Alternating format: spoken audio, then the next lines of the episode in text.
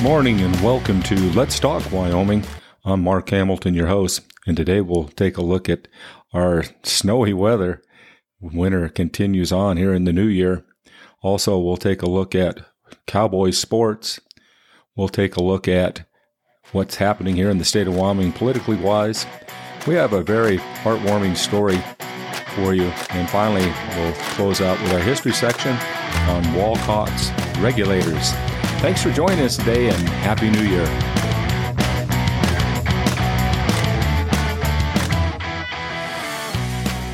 Taking a look at Wyoming weather here today on the second day of January 2023. Winter weather is on the table today. Snow coming down in Hot Springs County. Lots of parts of southern Wyoming are getting hit with snow. Look like there's some road closures around. I think we probably have 5 to 6 inches out on the level out here in Hot Springs County, with more coming down. I'll have to get out later this afternoon and start pushing some snow around. It's going to get a little bit tough if we get some wind. But right now, the one saving grace is that the weather isn't too extremely cold. We know we had that deep freeze like a lot of parts of the country did just before Christmas. We have not going to be look like we're going to be facing any of that. The rest of the week looks pretty good. Nothing like real spectacular in temperatures, but it's not going to be 30 below. So, hey, it's the 1st of January. It's winter. Hey, we'll enjoy it and enjoy this 2023. Take a look at Wyoming sports today. The Wyoming Cowboys were in action last Friday at the Arizona Bowl. The Barstool Sports was the sponsor of the bowl. Cowboys dropped that game to the Ohio Bobcats in overtime. Bobcats ended up getting a touchdown in overtime to pull the game out. The Cowboys, their first possession in overtime, got a field goal. And then the ball goes over to Ohio. Ohio did score a touchdown and came out with the victory. So it was a rather different ball game. I was trying to listen to it. Now, you couldn't listen to it on any of the standard sports networks that you're used to. It was on, you had to go to the Barstool Sports app to watch the game. And it was a little tough listening to the announcers. They were nonstop with their talking, just not normal type of broadcasting. There was a lot of theatrics during the game. They had the Hooter Girls. They had a lot of different activities going on, and that's kind of what Barstool Sports is known for. So I guess I finally got to the point where I had to quit listening. They were just too loud. It was too hard to listen to the announcers, turn the sound down, and watch the Cowboys play. The Cowboys, again, finish out the season with another loss, 3 in a row, after that heartbreaking defeat against Boise State. Now they'll start into their winter workouts, and then spring ball will be about 3.5 months off when they'll get out and start working out. The Cowboys ended up signing a fair amount of players. They did lose a lot of commits towards the end, but they did pick up a really top-flight transfer from the MAAC conference, a running back that'll come in that'll help them immediately. So also on the basketball side for the Wyoming Cowboys, they're struggling right now. They dropped another game. They lost to Fresno State at Fresno, and then they played in Laramie on Saturday, Christmas Eve, and they dropped to a game to New Mexico, who was undefeated, a top-flight team, lost by 1 point, and it was a heartbreaker. So Cowboys just need to get on a winning way. They're just struggling right now, trying to find their way around on the court. Of course, they lost their big man, Graham Icke, and so they are struggling. I don't know when they're going to get him back, but it looks like it could be a long season right now for the Cowboys. So our sports here in the state of Wyoming are still on winter break. They'll start up this coming weekend with games. They'll be back in tournament action. So we'll start getting into our high school sports. So again, Cowboys drop a tough one in the Barstool Sports game, and their football season is over. And we'll wait till next year, as all of our Wyoming fans always are. We're 7-6, and maybe next year. Taking a look at Wyoming political happenings, January 2nd was the inauguration at the state capitol in Cheyenne. Governor Gordon was sworn in for his second term, along with the Secretary of State, the Auditor, Treasurer, and Superintendent of Public Instruction. Also, the legislature here in Wyoming will be getting started here in the month of January. They've got a lot of important items on their docket. A couple of those that we're going to keep watch on is the Fairness in Women's Sports. Also, we've had some issues on maybe some of our transgender and some of our publications that we have in the libraries and such. So there's going to be some legislation along all those, and we'll keep track of all those for you as we get closer to those start of the legislature, and then we'll keep track of those bills as they get introduced and go through the legislature. So politics happening around the Wyoming, they're taking off national-wise. A new Congress is being sworn in. Finally, Liz Cheney has departed, and Harriet Hageman will take over. She was sworn in here today on the 3rd, and there also will be a lot of political happenings going on in Washington, D.C. as we start the new year. So a lot of things happening out there. I think it's important to keep track of what's going on. As a citizen, you need to follow what your legislature is doing, what your national representatives are doing, and voice your opinions. Let them know how you feel about what they're doing and how they're voting and which direction you would like to see our state and country go. I'd like to share a post that I saw in the last few days from Debbie Matt, and it was posted on December 24th of 2022, and it was in Weird Things in the World. And in the story, it relates to a situation that happened, and it is definitely worth sharing. I arrived at the address and honked the horn. After waiting a few minutes, I honked again. Since this was going to be my last ride of my shift, I thought about just driving away, but instead I put the car in park and walked up to the door and knocked. "Just a minute," answered a frail, elderly voice. I could hear something being dragged across the floor. After a long pause, the door opened. A small woman in her 90s stood before me. She was wearing a print dress and a pillow box hat with a veil pinned on it, like somebody out of a 1940s movie. By her side was a small nylon suitcase. The apartment looked as if no one had lived in it for years. All the furniture was covered with sheets. There was no clocks on the walls, no knickknacks or utilities on the counter. In the corner was a cardboard box filled with photos and glassware. "Would you carry my bag out to the car?" she said. I took the suitcase to the cab, then returned to assist the woman. She took my arm and we walked slowly towards the curb. She kept thanking me for my kindness. "It's nothing," I told her. "I just try to treat my passengers the way I want my mother to be treated." "Oh, you're such a good boy," she said. When we got in the cab, she gave me an address and then asked, "Could you drive me through downtown?" "It's not the shortest way," I answered quickly.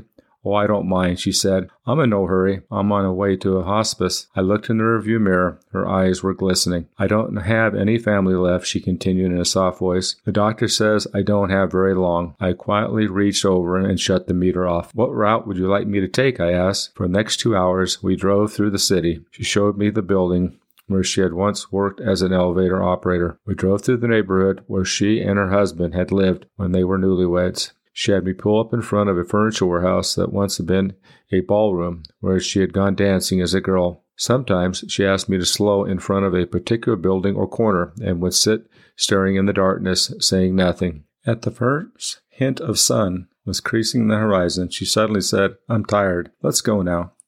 We drove in silence to the address she had given me. It was a low building, like a small convalescent home with a driveway that passed under a portico. Two orderlies came out to the cab as soon as we pulled up. They must have been expecting her. I opened the trunk and took the small suitcase to the door. The woman was already seated in a wheelchair. "How much do I owe you?" she asked, reaching into her purse. "Nothing," I said. "You have to make a living," she answered. "There are other passengers," I responded. Almost without thinking, I bent and gave her a hug. She held on to me tightly. "You gave an old woman a moment of joy," she said. "Thank you." I squeezed her hand, then walked into the dim morning light. Behind me, a door shut. It was a sound of closing, of life. I didn't pick up any more passengers that shift. I drove aimlessly, lost in thought, for the rest of that day. I could hardly talk. What if that woman had gotten an angry driver, or one who was impatient to end his shift? What if I had refused to take the run, or had honked once and driven away? On quick review, I don't think that I have done anything more important in my life. We're conditioned to think that our lives revolve around great moments, but great moments often catch us unaware, beautifully wrapped in what others may consider a small one. People may not remember exactly what you did or what you said, but they always remember how you made them feel. Life may not be the party we hope for, but while we are here, we might as well dance. What an outstanding story that this was shared and the moment that person had. And I think we all have been in these moments going into the new year. It may be that time to make that plan or to visit with someone, to be kind to people around you. You just never know who that person may be. But these type of stories definitely and make us all think on what is in front of us. Today in our history section, we'll be looking at Walcott's Regulators.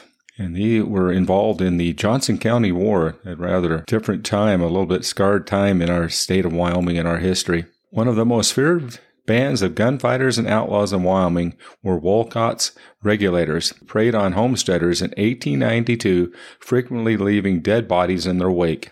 Several years prior, conflict over land, livestock, and water rights had begun between several large cattle companies and many homesteaders who had made their way to Wyoming to settle lands under the Homestead Act. This spawned the Johnson County War in 1889, in which the large cattle companies began to ruthlessly persecute alleged cattle rustlers in the area. However, not all these people were cattle thieves. Many were just innocent settlers that competed with the large ranchers. In the spring of 1892, Frank Walcott, a member of the Wyoming Stock Growers Association, hired some 50 gunmen, including a number of known Texas killers, with the intention of eliminating alleged rustlers in Johnson County and breaking up the Homesteaders Small Stock Association. On April 5, 1892, a large party of cattlemen, 5 stock detectives including Frank M. Canton, and 23 gunfighters under the command of Major Frank Walcott, set out from Cheyenne on the way to Buffalo. Beyond Casper, the force called the Regulators began cutting the telegraph lines along the way in order to prevent an alarm. One act of violence perpetrated by the Texans occurred when they ambushed and killed 9 trappers whom they mistook for rustlers in Dry Creek in Wyoming. They received a $450 bonus for the slaughter. One of the most heinous crimes were the murders of Nathan Chapman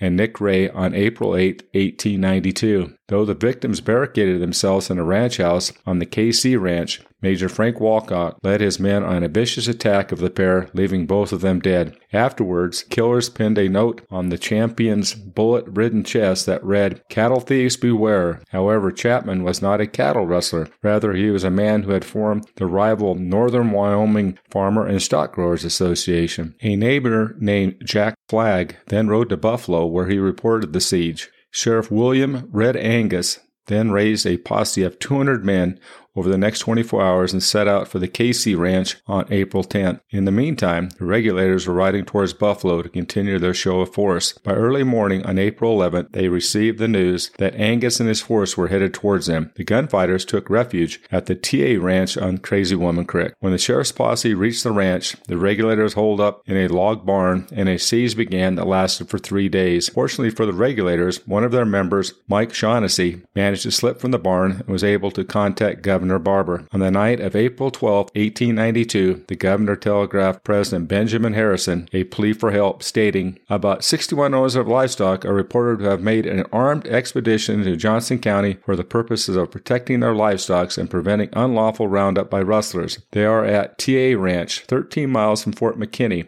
and are besieged by sheriff and posse, and by rustlers from that section of the country, said to be 200 to 300 in number. The wagons of stockmen were captured and taken away from them, and as reported, a battle took place yesterday, during which a number of the men were killed. Great excitement prevails. Both parties are very determined, and it is feared that if successful, will show no mercy to the persons captured. The civil authorities are unable to prevent violence. The situation is serious, and immediate assistance will probably prevent great loss of life."